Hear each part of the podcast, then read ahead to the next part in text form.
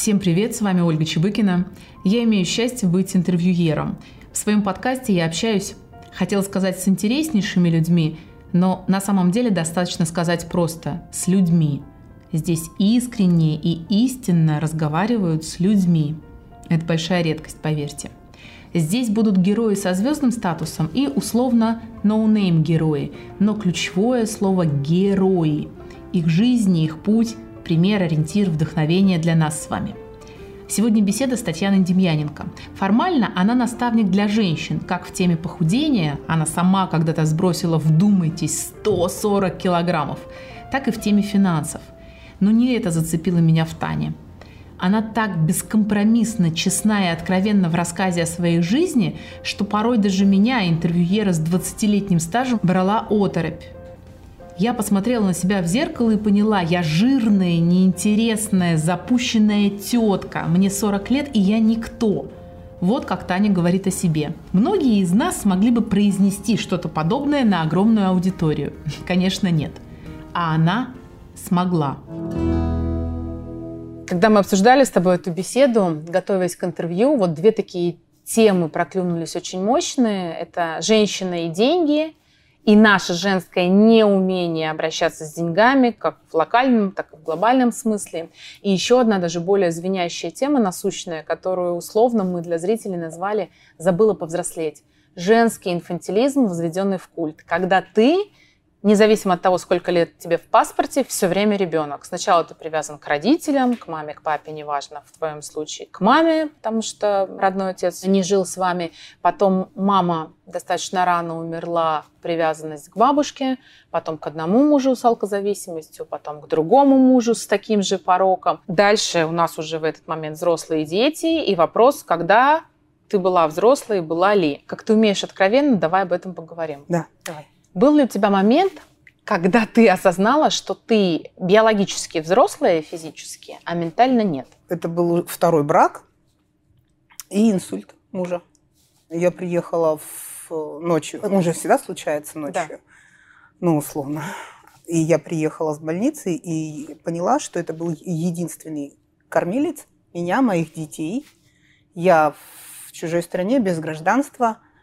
И, и все мне вот 40, э, а я никто, ничто, и я не могу о себе позаботиться, ни о себе, ни о своих детях. Первое, что хотелось, бросаться ко взрослым, 40-летняя тетка, хочется бросаться ко взрослым людям в интернете в основном, потому что я общалась э, и жила в интернете, как ребенок, боящийся всего и вся. Угу. Я не коммуницировала с другими взрослыми людьми, или они со мной. Я бросалась со словами «у мужа инсульт, что делать, что делать, у мужа То инсульт». То есть ты в поисковик забивала Конечно. просто эти запросы? Заходила в чат, ты понимаешь, что где сидят взрослые люди. Я сейчас это понимаю, взрослые люди, которые столкнулись с великовозрастным ребенком. И они не понимали, а что происходит, а что такая паника? Ты так в 40 лет, ты как бы должна бы уже быть достаточно самостоятельной, независимой финансово и спокойно жить свою жизнь дальше. Да. А реальность была совершенно другая. И это очень важный сейчас момент, потому что я в основном в женской аудитории работаю, знаю, что 35, 38, 40, 42, 45, вот это как бы такой ну, официальный экватор жизни, когда ты в самом соку, когда ты здоров, когда многое впереди, когда у тебя уже должен быть крутой жизненный опыт, у тебя точно есть профессия, даже если ты хочешь ее менять, там уже есть наработки, связи. Но девчонки, приходя ко мне на курсы, слушают какие-то семинары, пишут мне а, в социальных сетях. Полная потерянность, полное обнуление, полное совершенно. Ты ноль. Ноль. Ты в этом мире никто, абсолютно, как ребенок. То я потерялся. Нужно было твоему второму мужу получить инсульт, лежать да. беспомощным в больнице, да. чтобы ты в 40 лет осознала, что ты уже родила двоих детей, ты не работаешь, у тебя тогда был лишний вес. Да практически не общаешься в офлайне живьем с людьми. У меня нет друзей, у меня нет знакомых, э, у меня нет даже гражданства той страны, в которой я живу. Ты в России жила, ты я большую часть жизни да, в Казахстане да, прожила. Да. А чем ты думала вот даже на уровне получения гражданства? Он меня покормит, он меня Да, содержит? естественно, слова мужа в голове, что пока ты будешь рядом со мной, ты будешь в порядке. Рядом со мной не пропадешь. Я вспоминаю, каждый взрослый человек говорил мне это в моей жизни. Как говорила моя бабушка, Танька, сиди рядом со мной, рядом со мной не пропадешь. Как говорил мне первый муж – так говорил мне второй муж. И получается, что я за этими словами и шла. Настолько слабая, настолько беззащитная, настолько ребенок, что я именно к этим словам тянулась. Рядом со мной ты не пропадешь, рядом со мной ты не пропадешь. И никто, ни один человек не вложил в меня вот эту силу, что бы ни случилось, я справлюсь. Что бы ни случилось, я сама справлюсь. Никто не дал. Вообще. Тебе пришлось взять это самой? Самые сложные вопросы, ключевой вопрос нашего интервью, как ты это сделала? Всегда хочется найти вот этот вот момент и какой-то успех, да? Да. И его же можно успеха. тиражировать и выгодно продавать. Но его нет, да. сейчас ты мне скажешь. Ты знаешь, он есть. Во-первых, я сейчас абсолютно уверена в том, что деньги, успех, все, что э, приходит в нашу жизнь, чего мы хотим, абсолютно на 100% зависит от нашей личности. Угу. Вот реально. Получается, что э, задавая себе вопрос, секрет вот этих денег или секрет вот этой успешности, нужно отвечать на другой вопрос. Какими качествами ты начала обладать, что в твою жизнь пришли деньги, самостоятельность, независимость, успех? Каким человеком ты стала, каким ты была и каким ты стала, что в твоей жизни вот это все начало появляться? Какими качествами? Такое сейчас слово идиотское, да? Повзрослеть, что ли? Взрослость. Я думала об этом, когда ехала, летела сюда, в отеле сегодня думала об этом. Что такое взрослость? Взрослость, черт возьми. Смотри, я когда уходила от второго мужа, вот эти слова у меня в голове звучали. Пока ты будешь рядом со мной, ты не пропадешь. А я уезжала из Подмосковья, мы арендовали квартиру, и вместе со мной дети, и у меня сидит страх я не смогу платить, а вдруг я не смогу? А вдруг у меня что-то сломается в квартире, я не знаю, бачок сливной, да. а я не смогу отремонтировать, я не найду возможность, куда обратиться, кого вызвать. Осознавая, что я уже платила за ту квартиру, в которой мы жили с моим на тот момент еще пока мужем. Уходя от него, я дала ему приличную достаточно сумму денег. Мне выставил счет за то, Отступные? что... Да, конечно. Чтобы уйти от мужа, ты должна была ему заплатить? Он же вытащил меня из э, мусора, из жопы. Он меня вытащил, поднял, не дал умереть. Я жила с таким чувством и грузом вины, что вот эта классическая история, что пока все было, значит, с тобой хреново, ты с ним рядом Я сидела нужен, на да. его шее, угу. да а здесь, когда ты похудела, стала успешной и самостоятельной, ты решила мужика кинуть, что ли? И во мне это сидело, вплоть до того, что дебильная совершенно мысль. Но вот это уже гипертрофированная, похоже, взрослость. Как бы мне пристроить вот этого половозрелого мужика в какие бы руки? Бабу ему, что ли, найти? Чтобы я ушла? Это реальные твои поним... мысли, что его сначала Клянусь. пристроить, и тогда да, со спокойной душой да. могу... Вот представляешь, как я повзрослела, получается? Что я взяла ответственность, не говори, за другого взрослого половозрелого человека на себя, и что как бы мне так уйти, чтобы он был в порядке. Я спросила, а сколько я должна была? Но это все происходило как в пылу вот этих бытовых ссор, да? да. И сколько же я тебе должна? Он мне выставил счет 3 миллиона. Мой старший сын, к сожалению, услышал этот разговор. Он сильно отвернул его от отчима. Так получилось, я не хотела, чтобы он его слышал. Я а, заплатила, это правда. Я более того, что потом еще целый год платила ему ежемесячно содержание. Просто тебе раз в месяц человек пишет, что мне нужна помощь, и ты такая, да, где-то 100 тысяч в месяц я отдавала. Так это алименты, если у тебя несовершеннолетний ребенок, например. Но он же остался дееспособен, то есть он восстановился Абсолютно, после инсульта, да, конечно. Руки, работал, ноги, все, все, все, и работа была. Все было прекрасно, да, да. Да, да. Тут самый вопрос, а что так можно было, да? Это ни в коем случае не руководство к действию. Да. Так делать нельзя. Девочки, нельзя так делать. Вы понимаете, нельзя спасать другого половозрелого человека. Он сам должен о себе позаботиться. А иначе вы вот в такую же жизнь проживет, как я, как я сейчас себе говорю. Как жаль, что так все поздно и так мало осталось. Ты понимаешь, Оля? Не то, чтобы я собралась завтра умирать, но я понимаю, что повзрослее я когда, когда Пара десятилетий Ты понимаешь? Я бы много успела больше, намного больше сделала. Тем не менее, да, вот эта вот мысль, имею ли я право на счастье? Как он же ради меня, ты понимаешь, он же терпел. Я за это заплатил. Сделала ли я бы сейчас так? Сделала бы. Я бы заплатила за это. То есть, если это цена твоей свободы и взрослости? Да, я бы заплатила. И отсутствие угрызений совести, да. что ты кинула человека, который да, тебе протянул да, руку помощи. Да, да. Ты знаешь, я бы лучше ему заплатила, чем а, за терапию какую-то, которая пытается будет меня из этого состояния вытащить. Если что, я антипсихолог, сразу предупреждаю, все эти психологические вещи, это прямо совсем мимо меня. Можно, на самом деле, решить эту проблему, откупившись. Почему бы да? нет?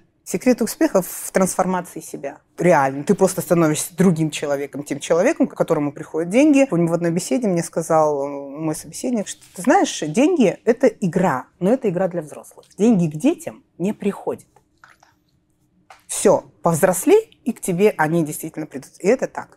А дальше что нужно делать? Нужно транслировать миру свою задумку, свое желание. Я сейчас сказала, это прям реально начинать транслировать нужно сказать вслух. Элементарно взять, открыть ноутбук или даже залезть в свою вот эту любимую шарманку и в поисковике написать какой-то вопрос. Как переехать в Москву? Просто написать. Да.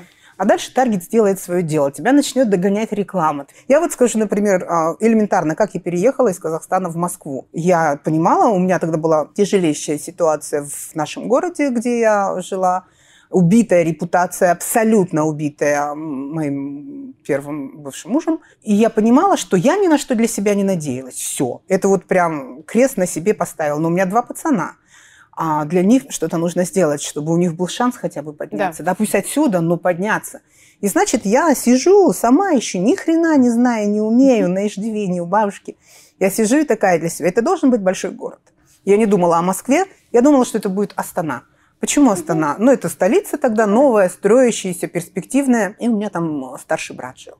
И опять же, понимаешь, ребенок присосаться. К брату. Брату. Где-то, где есть другой взрослый человек. Где-то протоптали уже тропку, и да, ты такая немножко да, да, по да, протаренной да, дорожке. И что я сделала? Я общалась тогда с моим вторым мужем, я общалась в интернете просто как с другом, и я просто протранслировала свое желание переехать. Я написала, я хочу уехать отсюда, я хочу уехать в Астану. А он мне пишет, а почему не в Москву? Я такая, у меня в Астане брат. Он говорит, а в Москве я. Ты просто взял и вслух выразил то, что ты да. намереваешься сделать. Протранслируй свое желание миру прям элементарно вбей в поисковик, скажи людям, просто как намерение. Я, вы знаете, я решила, что я буду переезжать. Либо я решила уволиться с работы, угу. я хочу заняться тем-то. Вселенная, вот окружающий тебя мир, он начинает реагировать. И дальше говорится обязательно во что-то это выльется. Тем более мир информационный. Я абсолютно с тобой согласна. Сейчас все информация, все слышится таргет и так далее тебя да. правда догонит, да. тебе начнут предлагать ипотеки под пониженный процент, это правда есть. Инвестиционные проекты, Абсолютно. в общем, они начинают вокруг тебя все образовываться. Другое дело, что, понятно, это тоже достаточно корявый был путь, мы уже про это поговорили, то есть ты приклеилась как бы на зов другого человека да. и не позаботилась вовремя там о гражданстве и так далее, доверившись. И все было бы хорошо, если бы вдруг, как в «Мастере Маргарите», люди смертны, другое дело, что они внезапно смертны, и можно потерять дееспособность, и вдруг ты понимаешь, что ты это сам должен быть. Я уже не говорю о том, что, как мне Ирина Хакамада в свое время в интервью сказала, я рожаю столько детей, сколько я смогу содержать. Это потрясающе совершенно, молодец. Я буквально вчера читала ленту «Скроллю», у нас же любят притчи пере, перепосты да. делать. Ты знаешь, мы не можем говорить о себе, но когда мы видим, что нас что-то выражает, какая-то цитата, какая-то притча, мы себе на стену раз, смотрите, я вот так же думаю. Притча говорит о том, что человек попадает э, после смерти в преддверии в рай, и Господь его встречает и говорит, привет, ну как тебе мое творение? Ты видел, видел, какие вулканы я создал? А ты видел, какие леса вот там в Амазонке? Видел? Нет? А ты видел китов какие? И человек, естественно, смотрит э, на Бога и говорит – Господи, я был так, ты понимаешь, дети, работа, я очень хотел, поверь мне, но прости, Господи, грешен. Он говорит, да не грешен, а глуп. И я прочитала, но это была очень интересная притча на самом деле. И, естественно, я всегда читаю комментарии, Оля, всегда. Я очень люблю исследовать людей. Первый же комментарий э, пишет женщина, она пишет, Зачем вы так людей осуждаете? Не всем довелось родиться с серебряной ложкой во рту. Да здесь вот не знаешь, как, как жизнь свою дожить, как детей прокормить. А я ехала в такси, прочитала, и во мне такое... И думаю, Господи, дорогая моя, ты из себя-то, из своей жизни не, тяму не дала, как говорила моя бабушка, и их ничему не научишь. Как же ты могла? А вот если посмотреть на меня, представляешь, я не знаю, как я своих детей не убила вообще. Вот, Ольга, я серьезно тебе говорю, оглядываясь назад, мне говорят, а как вы их воспитывали? Я не воспитывала своих детей, я их любила. И вот рядом с этими детьми жил огромный великовозрастный ребенок. Как эти дети живы остались, я не знаю. Поговорим про твоих парней, потому что они уже взрослые, 23 года, 25, самостоятельные. Если не знать, не подумай, что у тебя взрослый сын, женатый, ну, сам уже взрослый человек. И я знаю, что а, вы жили вместе, и сейчас он собирается... Да. И ты неужели не хочешь отпустить? Ты разве не видишь, что это У меня фонит внутри, твоя же ситуация? Да, я поняла, да, да. Я внутри абсолютно спокойно отношусь к тому, что они отделятся. Во-первых, они уже жили отдельно Мгм. какое-то время. Я вообще оказалась не думаю о них, когда они живут отдельно. Я не звоню, не пишу и не беспокоюсь. Вот прям вот Да. говорю как на духу. Недавно они съездили в отпуск, отдохнули, он поехал на нашу родину, в Казахстан. И я тоже не звоню, не пишу. Так что я спокойно буду абсолютно в этом. Но есть несбыточная мечта, что ли. Так получилось, что с детства мечтала о большой семье. Я жила только с бабушкой. Придешь к дяде, а у него дядя, Мгм. его жена, трое детей, два сына женат. И вот эта атмосфера совершенной долбанутости, как в фильме «Б- «Большая греческая свадьба», знаешь? Понимаю. Я просто садилась в кресло и во всем в этом была счастлива. И я все время тянулась в этот дом. Я мечтала об этом, о большой семье, о том, что они будут ходить в своих пижамах, э, дети с горшка. Я мечтала. Я теперь не знаю, каким образом ее реализовать, не мешая им жить свою жизнь. Потому что это твоя мечта, особенно у более зрелого поколения, тоже мечта дом, семейное гнездо, потому что мы все, то там из коммуналок, кто там из каких-то бараков, там расселенные, переселенные, поднялись, ты хочешь вот этот вот Мгм. особняк семейный Мгм. создать, и там всё дети, внуки, собаки, а детям это не надо. Они хотят жить в больших городах, они хотят на самокате куда-то ехать, не покупая машину, они хотят пожить год в одной стране, год в другой стране, поучиться там. Твоя мечта абсолютно не совпадает с их мечтой. И К ты такой один в этом трехэтажном, значит, доме сидишь. Я и- нашла выход, кстати, могу подсказать. Собрать подруг. Клянусь тебе. Ну, правда, у меня подруги э, замужем пока, и пусть будет долго и счастливо замужем, но я считаю, это такой между собойчик. Съехаться рядом, поселиться. Да. круто. Согласна. Это было бы круто, и мы все в белом, ты понимаешь, Да. что в белых шляп. И дети иногда приезжают с внуками, и тогда вообще всем по кайфу. Без ночевки, даже не задерживаясь. Слушайте, это гениальная идея. Так вот, теперь возвращаясь к идее большой семьи, и, конечно, она очень часто у нас именно от нехватки вообще какой бы то ни было семьи. Скажи, пожалуйста, как так получилось, что главным для тебя человеком в детстве, в юности была бабушка, и именно с бабушкой не произошла своевременная сепарация? Почему так получилось? Бабушка, потому что я потеряла маму, когда мне было 13 лет. Когда мне было 11, а, у нее диагностировали а, онкологию, рак молочной железы.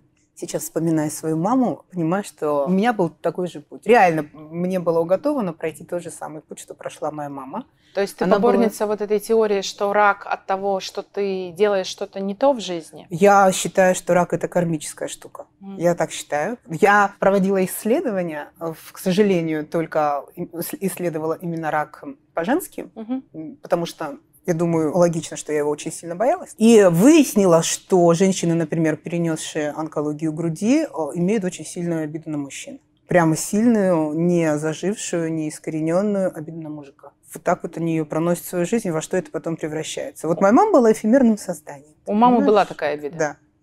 Обида на отца, незаконченная любовь и вот это все.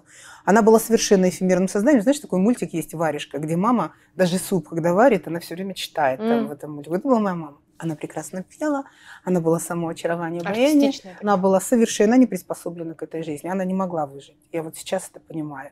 В противовес моей маме была моя сильная бабушка. Сильная, властная, соль земли. Слышала такое? Да. Вот- вот- а вот- вот теперь вопрос, почему мама такая выросла при такой бабушке? Именно поэтому мне и суждено было пройти тот же путь. Рядом с моей бабушкой, Царствие Небесное, обожаю ее бесконечно, невозможно было быть а, другой. Взрослая. Ты был абсолютно беззащитен рядом с этим человеком. Она была настолько гипер, что ты компенсировал ее, становилась гипо. Ее гипертрофированность, ее гиперопеку, ее гиперсилу, гиперактивность я компенсировала тем, что я меньше, ниже, тише и, и, и гармония. Да. Э, Я помню, что когда я прорабатывала у себя свой собственный страх смерти от э, онкологии, что Мгм. я повторю мамин путь, я отвечала себе на вопросы, что ты делаешь не так, как твоя мама. Почему с тобой этого не случится? И я отвечаю на эти вопросы прям по пунктам. Вот здесь вот я уже не так, я уже ни от кого не завишу совершенно. У меня нет совершенно никаких э, вопросов э, к мужикам абсолютно. Себя простила, их простила. Вот. И прям в чем ты отличаешься от своей мамы? Тыц, тыц, и по пунктам вот это вот. Но иногда нет-нет, у меня накатывает, что, ух ты, а моя мама не стала, когда я была 37, а мне вот уже 50 будет в этом году. Я уже маму пережила на 13 лет. Все равно вот эти вот мысли. Естественно, с такой личностью, как моя бабуля, я э, выросла. И дальше смотри, она же потеряла ребенка, она же потеряла дочь. И она и маму-то мою опекала очень сильно. Угу. А теперь представь себе вот страх вот этот. И поэтому в 6 часов ты дома, никаких дискотек, никакого общения со сверстниками, ничего такого. Абсолютно. Я так получилось, оставаясь совершенным ребенком, я заменила а, мою маму для нее.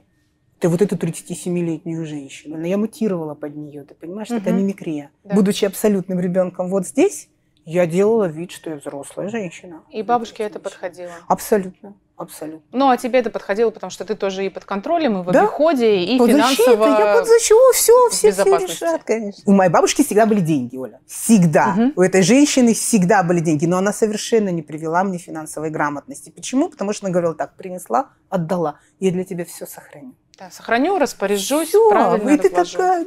Ты работала технологом химического производства. Да. Ты в прединтервью сказала такую фразу, очень знаковую, я хочу повторить для наших зрителей, про то, что ни один ребенок, и тем более ни одна девушка не мечтает быть технологом химического производства. Да. Это не профессия мечты при всем уважении Конечно. к благородной этой важной профессии и так далее.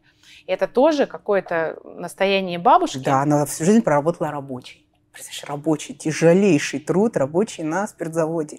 И естественно, что она видела, она видела лабораторию, в которой вот эти люди вот, в белых люди халатах, в белых халатах, аккуратненькие, Просто она пришла, переоделась, пришла к ней, осторожненько обошла все эти лужи из патоки, взяла там в пробирочку анализ и ушла в свою лабораторию. И моя бабушка с этими мешками, с этими шлангами, тяжелейший труд. Я видела, да, я работала потом на том же заводе. И, естественно, вот как у нее мечта – и она решила ее во мне воплотить. Плюс у нас э, город большой химии был, город Джамбул, сейчас Тарас, огромных три комбината химических, огромных, градообразующих буквально. И, естественно, логика э, мамы, да, бабушки моей, что она никогда не останется без работы. Она всегда будет. Да. Это в белом халате. Все нормально. Естественно, перечить я не могла. В голове юридический юридический, ты понимаешь, а он был в Барнауле, ну или в Алматы. Да ну, кто меня туда отпустил? Да никогда. Ты что? А ты спрашивала? Я транслировала это. Да, я транслировала, что я хочу учиться в юридическом. И, естественно, мне сказали, ты никуда не поедешь, потому что обязательно с тобой что-то случится. Но сейчас, я бы сказала так, матерям, особенно кто воспитывает девчонок, случается именно с домашними девочками. Вот с этими девахами, вот такими, да, зна... с ними хрен, когда что случится, это Оля. Точно. Они вылезут, выкрутятся в любой ситуации все домашние девочки очень сильно, очень сильно рискуют попасть в неприятности. Я отхватила во. Вот теперь скажи мне, твой первый муж, сколько тебе лет было, как он появился? Потому что, как мне кажется, самое закономерное, то есть нужно от одного взрослого перейти к какому-то другому, и девчонки очень часто первые браки неблагополучные, что и будем говорить, то есть муж твой был алкоголиком, да. то есть уйти туда – это просто сбежать от кого-то. Я спокойно могла остаться дома, мне было хорошо с моей бабушкой. Это было, ты знаешь, что доказать другим, что я тоже востребована как женщина. Ну, 24 года в то время. Старородящая вообще. Да. Это, это прям засиделось в девках. Мои одноклассницы замуж входили прям со школы, а некоторые прям в школе.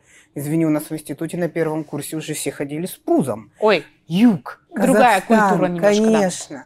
И мы были все очень ранние. А мне 24. А меня не то, чтобы даже замуж не берут. Я еще даже ни с кем на свидание не сходила ни разу. Ой.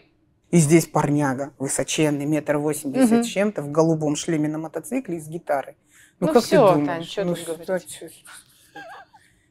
Мне дети спрашивают, что это мне, мне интересно как ты его выбрала? Ну, это совершенно два разных человека. У него было три класса образования. Ну, то есть у него он даже не получил аттестат не, Школы? не полного среднего. Оля, он не читал нормально вслух этот парень, ты понимаешь, что? Да он был такой красивый. Я вот сейчас говорю, как будто в кино старое смотрю какого-нибудь. Знаешь, не про себя. Да, у Мартюкова снималась вот простая история. Вот деревня, вот это вот. Да. Он такой красивый. А моя бабушка мне говорила, Танька, он будет играть и петь, а ты будешь плакать. Право да было. ведь, конечно. Что-то, конечно. Но я тебе хочу сказать, к чести моего первого мужа, он уже покойный, год назад его не стало. Он пытался меня повзрослеть, Оля, ты знаешь. Он пытался оторвать меня от титьки, пытался. Запретил моей бабушке приходить к нам, когда я родила mm-hmm. старшего сына. Я сейчас вспоминаю, думаю, Андрей, царствие тебе небесное, а вот ты это видел? Ты видел? И представляю, как ему тяжело было со мной, честно говоря. Представляешь, с тобой рядом живет взрослая, огромная женщина, абсолютно ментальный ребенок.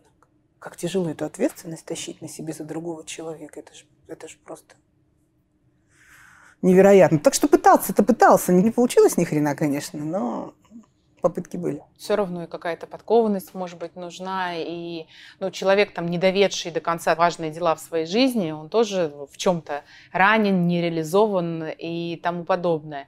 И это же такое тоже небольшое повторение истории твоей мамы. Насколько я понимаю, твой отчим тоже был малообразованный человек. Да. А да. мама великолепная, а мама вот она читающая. Да. Угу. Откроешь этот диван, диван кровати раньше угу. были, он все услано книгами. Абсолютно. Она в этом всем жила. И вспоминая отчима, который выписывал единственный журнал «Крокодил», только потому что там были картинки. Как эти люди могли жить вместе? Я представляю, какой несчастной была моя мама. Какой несчастной была моя мама. И я повторяла этот путь абсолютно, Оля. Абсолютно. Вес. Давай про это поговорим. Давай. Вот в первом браке обрисуй ситуацию, когда у тебя было, вероятно, такое, что ты как бы взглянула вдруг на себя со стороны, и ты понимаешь, что ты живешь с человеком без образования, без особенных там перспектив с алкогольной зависимостью, ты уже умудрилась двоих детей от него родить, при этом ты сама не работаешь, и ты весишь да. сколько-то Ну, под 150, много. да? 150 там? килограммов. Как ты пришла в эту точку? Не пьющая угу. бабушка, работящая, угу, да. заботится, кровь есть, Дома образование есть. Дедушка тоже никогда не пил. Ну вот.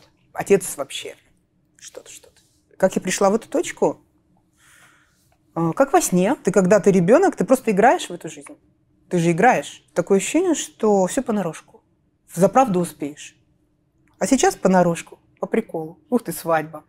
Ух ты, роды. У меня, когда ребенок а, в первый день отдали, у меня были сложные роды, естественно, когда лишний вес и старородящие, были щипцовые роды, и мне не сразу его отдали. А когда отдали, он ночью не спал. И здесь я держу его на руках и думаю, так, кому звонить, кому позвонить сейчас быстро. Меня должны спасти, потому что это ж теперь на всю жизнь. Это что, теперь на всю жизнь со мной? Доигрались, ты понимаешь, называется? Как ты решилась на второго, при том, что вы жили не очень благополучно с мужем? Я не решилась, оно так получилось. Взлетело. С детьми так случается, понимаешь, угу. всегда. Жизнь Понятно. случается. Понятно. Это у взрослых людей получилось. А, а типа... здесь случилось мне все говорили, что пока идет э, замена, ну, рожавшей женщины, знаешь, то есть пока ты кормишь грудью, ты не сможешь, ну, не ты не забеременеешь. Вообще об этом не беспокойся и об этом не думай. С большим весом, у меня после первых родов вес моментально скаканул вверх, естественно. Я узнала, что я беременна достаточно на позднем сроке, Оля. Ну, как бы месячных и не предвиделось. Да. да, естественно, я кормила. А здесь мне говорят, вы беременны. Я с такими слезами. Я не хочу, я не хочу. Я же тут такую боль пережила при родах. Что, еще опять страдать? Я не хочу рожать. Нет. И вот я ко всем... Рядом со мной же были взрослые люди, которые мне сказали, ты пожалеешь если сейчас сделаешь аборт, ты потом очень сильно пожалеешь. Бабушка. А, бабушка сказала, да. А муж сказал, что тебе будет очень стыдно перед ним, что за такие мысли, которые у тебя сейчас. Меня воспитывали, в общем-то, да? И я родила. Ну, конечно, сейчас ты, зная, любя своих сыновей, конечно. благодарна, конечно. и это лучший из исходов, конечно, они с тобой и так далее. Да. Но, понимаешь, вот мы сейчас говорим, да, девчонки, насколько степень нашего инфантилизма иногда достигает какого-то апогея, то есть ты обнаруживаешь себя беременной. Нарочно не придумаешь, называется. Как в кино.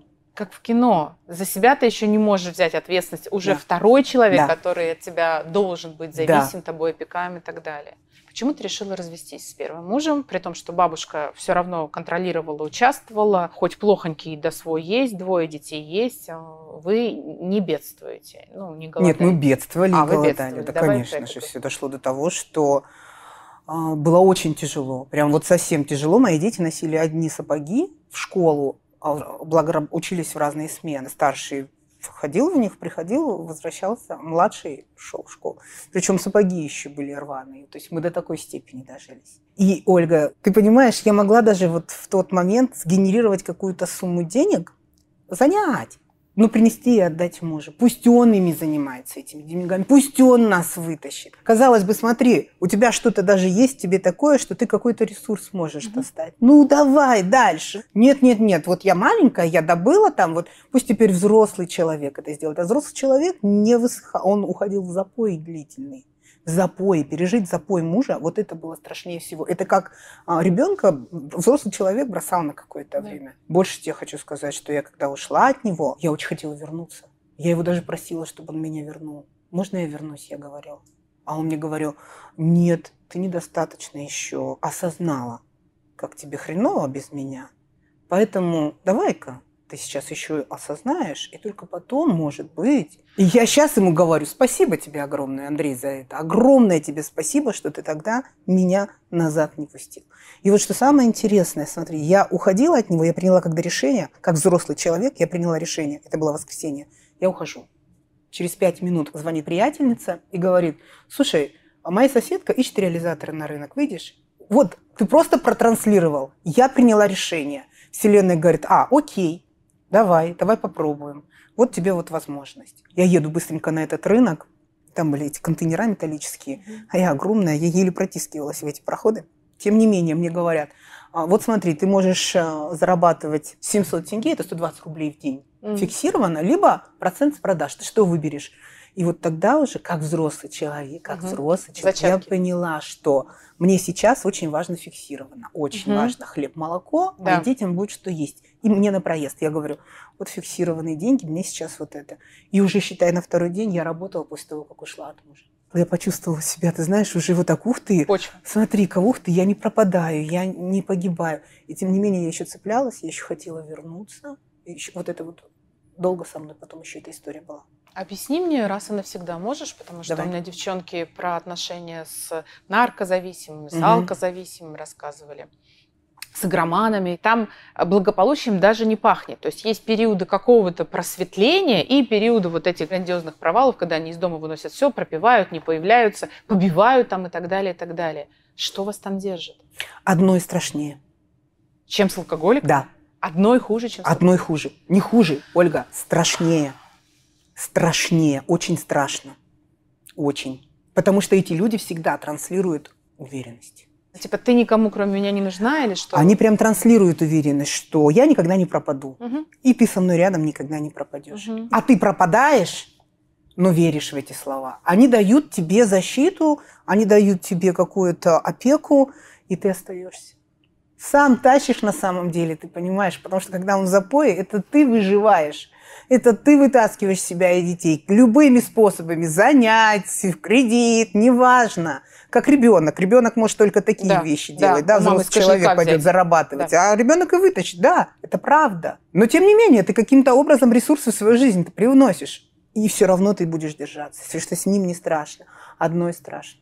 А, я благодарю судьбу, что вот я не знала таких болезненных отношений. У меня была чудесная героиня Аня, она рассказывала, что вот он бил меня 9 лет. Причем он бил ее так, там и сломанный нос, и сломанные ребра, и ну то есть прямо вот отбитые внутренние органы. И она говорит, и я не понимаю, как это допустил. Ты настолько в зависимой, в жертвенной позиции находишься, да. что извне все думают, ты сумасшедшая что ли? Где угодно, как угодно лучше, чем с ним. Туннель.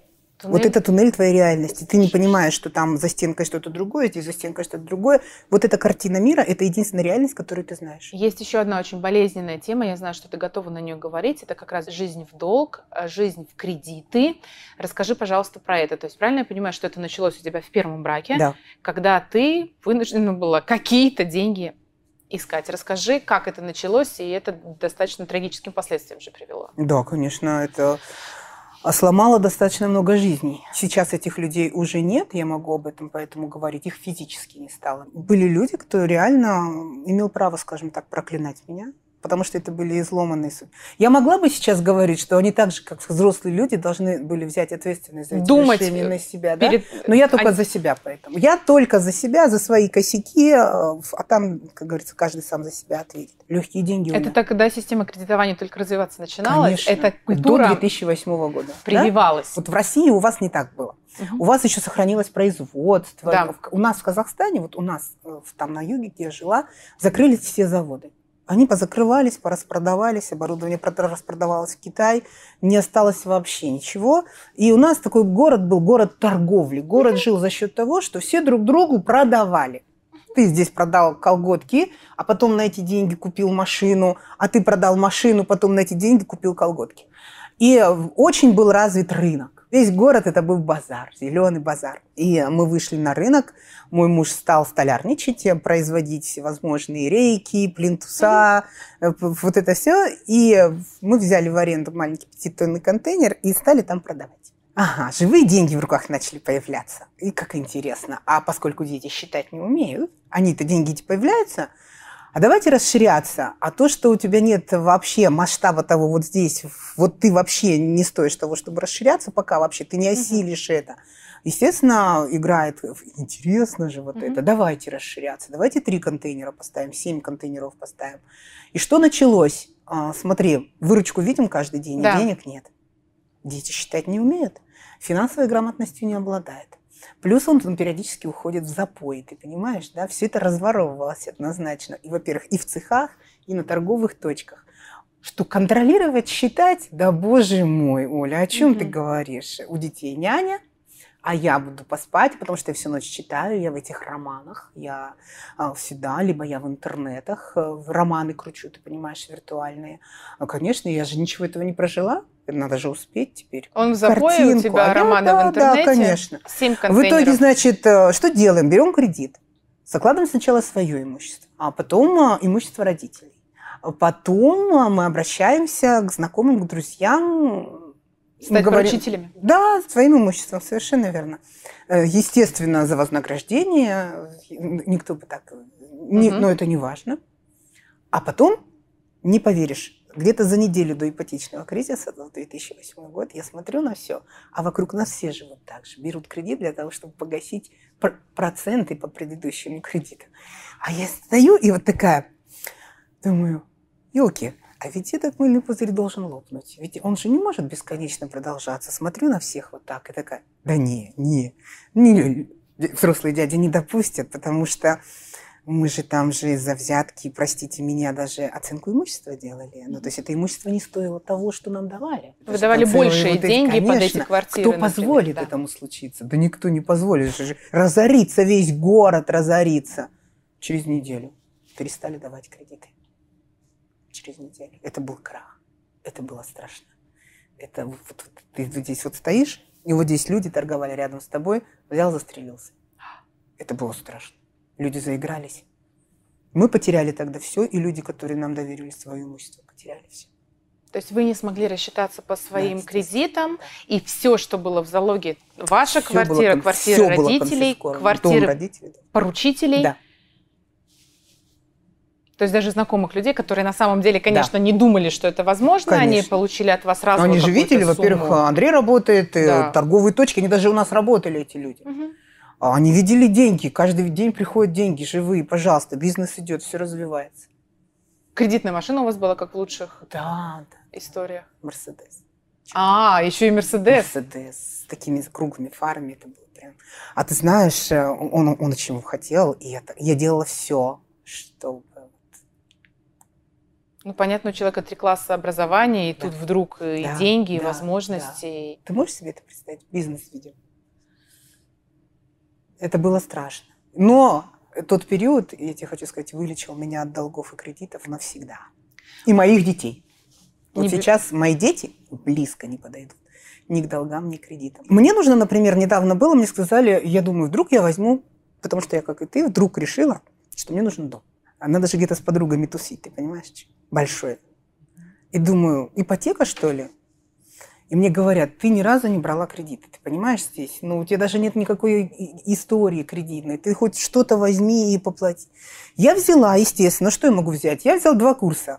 Два курса взяла в рассрочку. Оля, они стоили там один 15, другой 18. Ну, копейки совершенные. И я, я до сих пор плачу ежемесячно. Я, говорю, я уже думаю, давайте я досрочно. Нет, ты должна прям пройти всю вот эту... Почувствовать. Да, ежемесячно, вовремя. Я заранее вношу на эти... Угу. Пусть они там лежат. Они не закрываются и не закрываются, и не закрываются. У меня такое ощущение, что уже лет пять их плачу брала на 6 месяцев и один на 12 месяцев. Они никак не гасятся, эти кредиты. Это, казалось бы, смешная сумма. И меня еще угораздило поиграть с кредитной картой.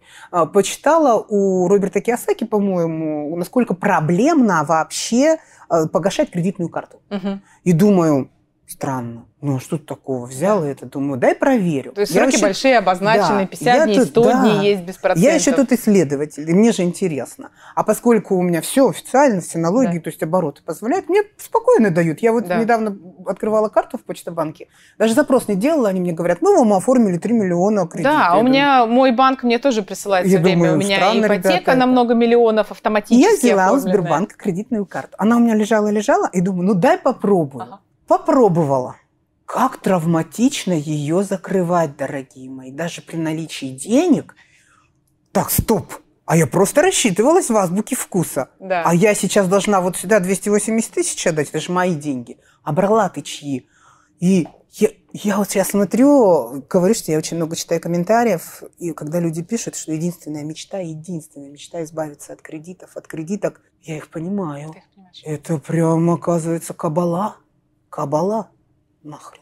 Ну, конечно, тебя жизнь побила, и у тебя такая мощная прививка была. Я вернусь, с твоего позволения, в тот момент, когда вы потеряли все, и в том числе потеряли люди, которые вам просто да. доверились, тоже будучи, конечно, инфантильными, то есть, чтобы я поставила свою подпись, что я поручитель своей квартиры в чьем-то бизнесе, и ты уже упоминала, что ты из города хотела уехать, потому что вот убитая конечно. репутация, видимо, вот этим всем. Конечно. Одно дело ты потеряла, другое дело ты подставила безвинных чужих людей. Ты с ними говорила, просила прощения, ты какие-то часть средств потом возвращала. Как ты закрыла для себя этот момент? Закрывала очень тяжело. А, ну, во-первых, когда я уже смогла, у меня была финансовая независимость, финансовая свобода этих людей уже просто не было никого. И я туда ни за что не вернусь в этот город. Прямо страшно, страшно, страшно. Там были одинокие люди. Но а, одна история, я рассчиталась за нее. Это была моя приятельница. И я как рассчитывалась, Оля, я посчитала за все годы инфляцию, за все. Там долг вырос а, в два раза. Я полностью его отдала. Сюда. Полностью.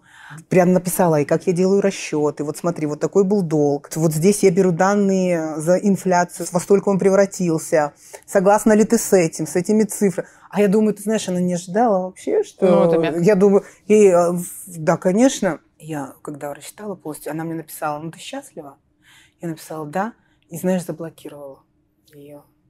Потому что этот человек не изменился.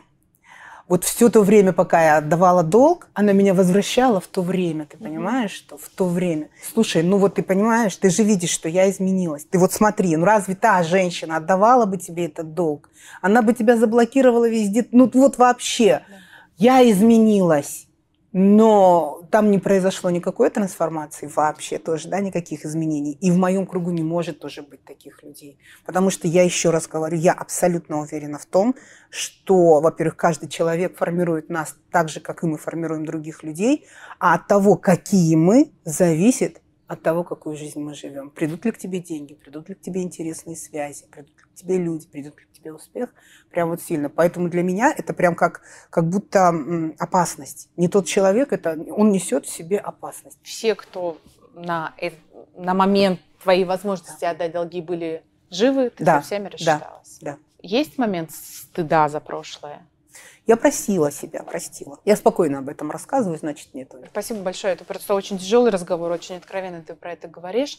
Вот ты из этого состояния, когда там все потеряно, репутация разрушена, понятно, что с мужем продолжение быть не может, ты из этого состояния уезжаешь в Москву, да. из этой точки? Да, вот из этой точки. Я уезжаю в Москву под э, крыло другому мужику. Когда ты стала финансово независимой и Что это была за работа? Весь свой жизненный опыт, вышедший в результат, все, что я пережила, и все это в, переработалось в навык, потому что, решая свою проблему, а проблему именно с большим весом, ты понимаешь, Оля, э, я же ее реально решала. Я вот ходила и вот так вот говорила, если я найду лекарство от голода, что это значит от голода? Что лекарство, которое уберет постоянный голод, mm-hmm. я буду считать, что жизнь свою прожила не зря. А когда я это нашла, я не могла об этом не говорить. Я начала об этом говорить. Все такие, да ладно. Я говорю, да. И мне такие, а давай это ты нас научишь? А давай.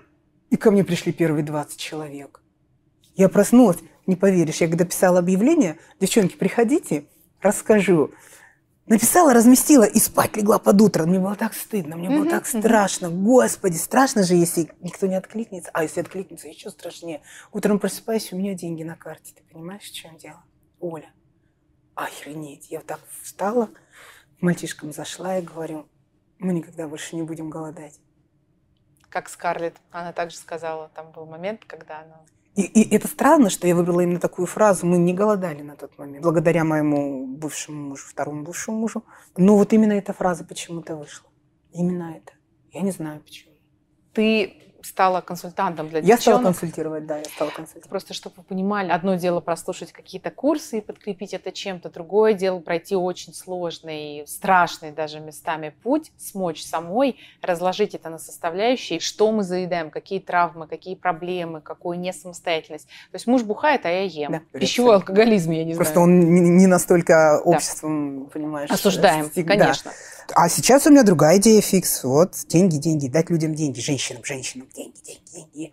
Я вот этим болею, и вот это мысль. Да, Если я дам видок. женщинам финансовую независимость, я буду считать, что это жизнь я прожила не Кто сейчас со мной не согласится, значит, вам повезло, все прекрасно, все хорошо, я знаю, что вы есть, девчонки. Но тем не менее, Ольга, я абсолютно уверена, что 7 из 10 женщин, вот 7 из 10 женщин – если бы у нее было достаточно денег и уверенность, что они никогда не кончатся, ушла бы от мужа.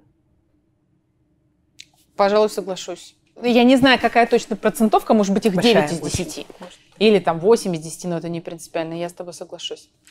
Напишите, пожалуйста, это очень интересный вопрос. Как вы думаете, ну, готовы вот ли вы вот согласиться вот с этим тезисом? Просто задумайтесь, если бы было вот прям реально достаточно денег на все, тебе вообще не страшно просыпаться по утрам, ты засыпаешь счастливой, просыпаешься счастливой. Вот это надо есть, вот это надо есть. Новые сиськи есть, новое это есть. Пожалуйста. Вот куда захотела, поехала. Просто помечтайте, если бы была такая материальная ситуация. Осталась ли бы ты с тем человеком, с которым ты, ты сейчас, сейчас живешь. живешь под одной крышей? Это болезненные могут начаться осознание. Напомни, пожалуйста, что тебя заставило похудеть? Потому что когда ты очень много лет, весишь очень много килограммов, ты ведешь специфичный, ограниченный образ жизни, а, благо есть интернет и общение, то есть ты как бы как-то социализирована, uh-huh. Uh-huh. ты как-то худо-бедно пристроена к мужчине, ты уже родила детей. Что стало переломным моментом, когда ты поняла, что дальше не было переломного не было. момента. Было опять детское решение сделать операцию. Оно было абсолютно детское. Поиск волшебной таблетки и легкого выхода за деньги. Все. Ну, то есть это был детский поступок, Оля. Жалеешь? Жалею. Это большой риск для здоровья, части органа нет. Сейчас, зная, настолько зная физиологию, анатомию, понимая, что я вообще натворила. Но дальше ты же продолжила, в итоге ты сделала это для себя. Сам факт, что ты понимаешь, что ты, да все, дорогая моя, легкие решения-то закончились. А, все. в смысле, да, больше... Все, больше дальше некуда. Дальше только что вторая операция, третья, восьмая операция. А мы сидели на форуме, и там и женщина умирает. Представляешь? Угу. Сделала операцию и умерла. Ой, и я такая, а нет. Э, потому что у меня мальчишки, у моих мальчишек кроме меня никого нет. Давай будем честными, вот это были дети. Мои дети заставили меня повзрослеть. Все, ну, нет другого выхода. Но зато спасибо этой операции, она для меня э, закрыла вот какой вопрос. Я наконец-то поняла, что дело не в том, что я, у меня большой желудок. Как только ты задаешь правильный вопрос, ты находишь правильный ответ. А есть, э, у меня было ошибочное убеждение, я очень много ем, потому что у меня очень большой желудок, я сейчас его отрежу, я буду есть меньше, естественно, похудею. Когда ты его отрезаешь, и вот этого ожидаемого чуда не происходит, наконец-то ты начинаешь все-таки ну, задавать себе эти вопросы. А что такое? А что получается? Нет, это от чего зависит? как только мы начинаем задавать вопросы, начинают приходить ответы. Вот я ходила с этой мыслью, как найти лекарство от обжорства. Достаточно было просто вбить это в Яндекс. Все, ты попадаешь на какой-то отзывик, на какой-то форум, где-то там я увидела аббревиатуру LCHF, э, Low Carb High Fat, в питании, да, низкоуглеводное, высокожировое, и пошло-пошло вот это раскручиваться, раскручиваться. Все придумано за тебя, ты Все давно пробовать. сделано, придумано. Просто спроси и читай ответы. Я правильно понимаю, что ты потеряла интерес к этой теме, когда ты сама совладала со своей физикой и химией, когда ты выглядишь прекрасно, то есть э, по здоровью никаких осложнений нет, ты тысячи девчонок да. э, научила быть худыми и здоровыми, и интерес потерян. У тебя и, сейчас... Интерес не то чтобы даже потерян, он это настолько просто похудеть, что это уже не интересно. А, даже так? Да, честно. Ну и еще я тебе хочу сказать, что я за собой заметила, что я вот провожу очередной какой-то курс. Я такое ощущение, что вот они на нем худеют, а я вес набираю. Ты понимаешь? Это очень стрессово. Конечно, приходят очень большим лишним да. весом, приходят инфантильные женщины. И вот ты представь себе, я тащу на себе детей вот таких какой я была. У меня такое ощущение, что я немножечко беру и компенсирую вот это вот прямо с собой. Mm-hmm. Потом начинается опять трансформация себя. Да, кстати, точно. Да. Как ты не хочешь в тот город возвращаться, где да. вы все потеряли, и была да. вот эта финансовая яма, так и сейчас не очень приятно туда возвращаться. Но сталкиваться с э, чужой человеческой инфантильностью очень, очень тяжело, очень тяжело. Ты сейчас абсолютно взрослая? Я смотрю на взрослых людей. Да. Знаешь, мне есть куда расти. Есть куда Самокритично. Расти. Это классная как раз цель, мечта, которая связана только с тобой. Я знаю, что у тебя с сыном старшим да. был разговор, когда он осадил тебя в твоей мечте, когда ты сказала, ну, дети мои, я мечтаю только о том, чтобы вы были счастливы. Да. Повтори, пожалуйста, ваш диалог, потому что я думаю, что мамам взрослых детей или взрослеющих детей, у меня тоже сын подросток, это важно будет услышать. Мои дети меня взрослели, да, вот ты понимаешь, я же как нормальная, гипертрофированная еврейская мамочка, я все для вас. Лишь бы вы, да. и я начала это говорить. И в какой-то момент, я прям помню, мы сидим за столом, и мой старший сын мне говорит, ты мне счет выставляешь, мам? Я такая, что угу. это такое? Вроде такое Он говорит, ну ты мне выставляешь счет, что я положила свою жизнь ради того, чтобы ты был счастлив. И если ты такой засранец, несчастлив, то какое право ты на это вообще имеешь, быть несчастливым? Если целая жизнь ради этого положена. Он ушел, я, естественно, была в таком шоке, как мама умеем быть в шоке, да, демонстративно да. с вот этим вот. А потом я начинаю понимать, какой груз я на него взвалила вот этим вот ты, ты обязан быть счастливым. Для моего ты счастья ты обязан, должен. Ты мне обязан. И я вот сюда ехала, думаю, вот сейчас меня Оля спросит, Тань, чем твои дети занимаются? Кто твои дети? А я, честно, я скажу, я не знаю, чем занимаются мои дети. Он мне позавчера говорит, поехали кофе попьем. Просто хочу. А у меня сразу такое в голове, что-то случилось. И вот мы садимся, значит, и я так, ну рассказывай. Он мне говорит, вот ты можешь просто поверить, что я хочу выпить с тобой кофе. Я с себя так заглянула. Ничего не случилось. Могу.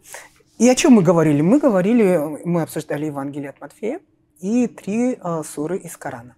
Вот обсуждаю со старшим сыном. С младшим сыном э, мы обсуждали вопрос, чего хочет женщина. Ну, его все вот это интересует, психологию отношений обсуждаем. А чем они занимаются, я не знаю. Я ему так говорю, если ты кого-то убьешь, я помогу тебе труп прятать. Ну, то есть Оль, как нормальная мама, да? Но вот этого вот, я не знаю, чем он занимается. Маркетинг, вроде он делает контент, э, в маркетинге консультирует, всегда продвигается. Младший весь в этом, в компьютерных вот этих заморочках всех. Ну вот интересно, что криптовалюта я заинтересовалась первой в нашей семье. Ты понимаешь, что это я туда семью тащу. Так что, не знаю, мне кажется, мы счастливы. Слушай, я тебя поздравляю, ты абсолютно перевернула парадигму. Вот то, что ты рассказывала про инфантильную маму и властную бабушку, которая потом была твоей второй как бы мамой, и когда ты и образование, и белый халатик, и работа такая, какая бабушка, и с мужем живете так, э, как она там одним глазом приглядывает, и по детям по-любому подсказывал, конечно, как нужно конечно. воспитывать и так далее. И ты такая, которая не знает, чем занимаются твои взрослые дети, которые успешные, стабильные и интеллектуально развиты, что да? совершенно очевидно. И имеют право быть несчастливыми, представляете? И на, насколько вот широта восприятия у него хватило ума и возможности это сказать, что, слушай, я, ну, во всяком случае, периодами имею полное право быть несчастливым, быть в проблемах, быть в каких-то нерешенных да? Задачах. Я вспоминаю все эти разговоры, лечил он меня жестко. Едем в лифте, он мне говорит, ты знаешь, ма, твоя любовь, она о, такая удушающая. Я, говорит, сейчас понял, общаясь со своими ровесниками, сверстниками, что существует несколько видов материнской любви. У тебя вид – любовь удушающая, но, э, хочу тебя успокоить, он не самый плохой. Спокойно вышли из лифта. Что там мама себе дальше, думаешь, крутит? Закорвалол там бросать. Да, дети наши умеют нас воспитать. Главное их услышать. Когда говорят, что не в деньгах счастье, а, я очень быстро, активно поддерживаю этот тезис, потому что я человек чуткий, чувственный. Для меня очень важны эмоциональные привязанности, любовь, такие реликтовые вещи да, в современном обществе. Но тем не менее, сейчас я слушаю тебя, у меня появилась новая формулировка. Во взрослости и деньгах если ты взрослый, у тебя, у тебя есть, деньги. есть деньги, и тогда ты можешь этими... Играть. Представляешь, какие игры ты можешь играть?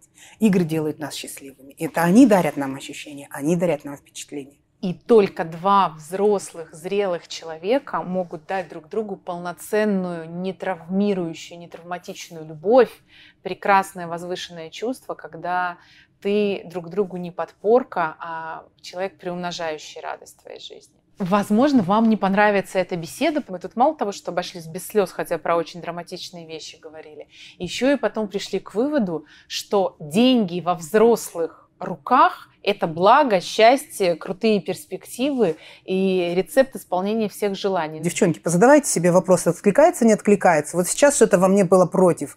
А что я могу себе позволить из того, что они могут себе позволить? Почему я сейчас, например, внутри возмутилась вот этим, вот, вот этим выражением? факт, что вы с нами не согласитесь в некоторых вещах. Каждый живет свою жизнь, ценности у каждого разные. Но одно я знаю точно, что деньги детям не игрушка. Деньги приходят к нам только, когда мы взрослеем. И знаешь, давай будем честными. Вот если задуматься, я знаю только одно тяжелое событие в жизни, которое невозможно, скажем так, сгладить, смягчить деньгами. Это потеря а, ребенка. Абсолютно. Ты прожила с ним 20 лет. Вот он приходит и говорит, я тут это, полюбил другого, и ухожу. А у тебя, например, 5 мультов на счету, все это на тебе, и тебе, конечно, хреново, но ты спокойно. А вот представь себе, что у тебя этого нет. И ты живешь в его квартире. И ни копейки за душой намного тяжелее пережить этот момент, правда же? Когда в жизни случается какая-то трагедия, какая-то потеря, намного же проще просто проживать это горе, позволить себе 10 психологов, чтобы они с тобой сидели днем и ночью, ты понимаешь, что? И не думать о том, где мне взять деньги на похороны, где мне взять деньги на приличные поминки, вот это вот всего. Конечно же, не в деньгах счастье, но то, что они каждую минуту нашей жизни могут делать намного комфортнее и увереннее, это факт.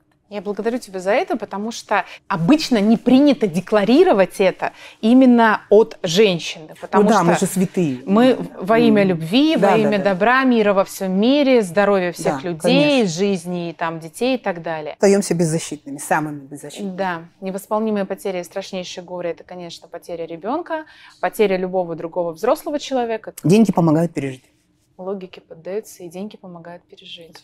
Спасибо тебе огромное за твою силу, за твою бешеную энергию, уверенность и искренность возможность свободно говорить о том, что не принято обсуждать, не принято признаваться о своей жизни в кредит, о том, как это было фатально, о своих э, браках, о своем инфантилизме тотальном и так далее. Но я абсолютно убеждена, что выйдя только на определенную, очень сильную, взрослую, зрелую позицию, можно спокойно об этом рассказать. Потому что иначе ты все это приглаживаешь, маскируешь, чем-то там ретушируешь и делаешь вид, что ты в белом пальто. Ты не в белом пальто. И что я не виновата, меня не научили, не помогли, да? Спасибо тебе огромное. Благодарю. Второй раз ты встречаешься, это просто кайф, чистый кайф. Спасибо.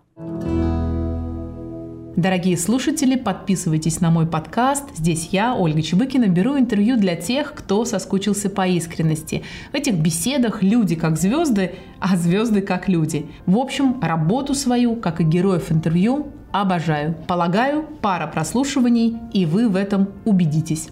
Подкаст для меня тема новая, поэтому с трепетом жду ваших комментариев. Услышимся на следующей неделе. Если же вам ближе видеоформат, подписывайтесь на мои YouTube-каналы с интервью. Не принято обсуждать и каналы женщины. Их легко найти в строке поиска, забиваете название и присоединяетесь. А пока, пока.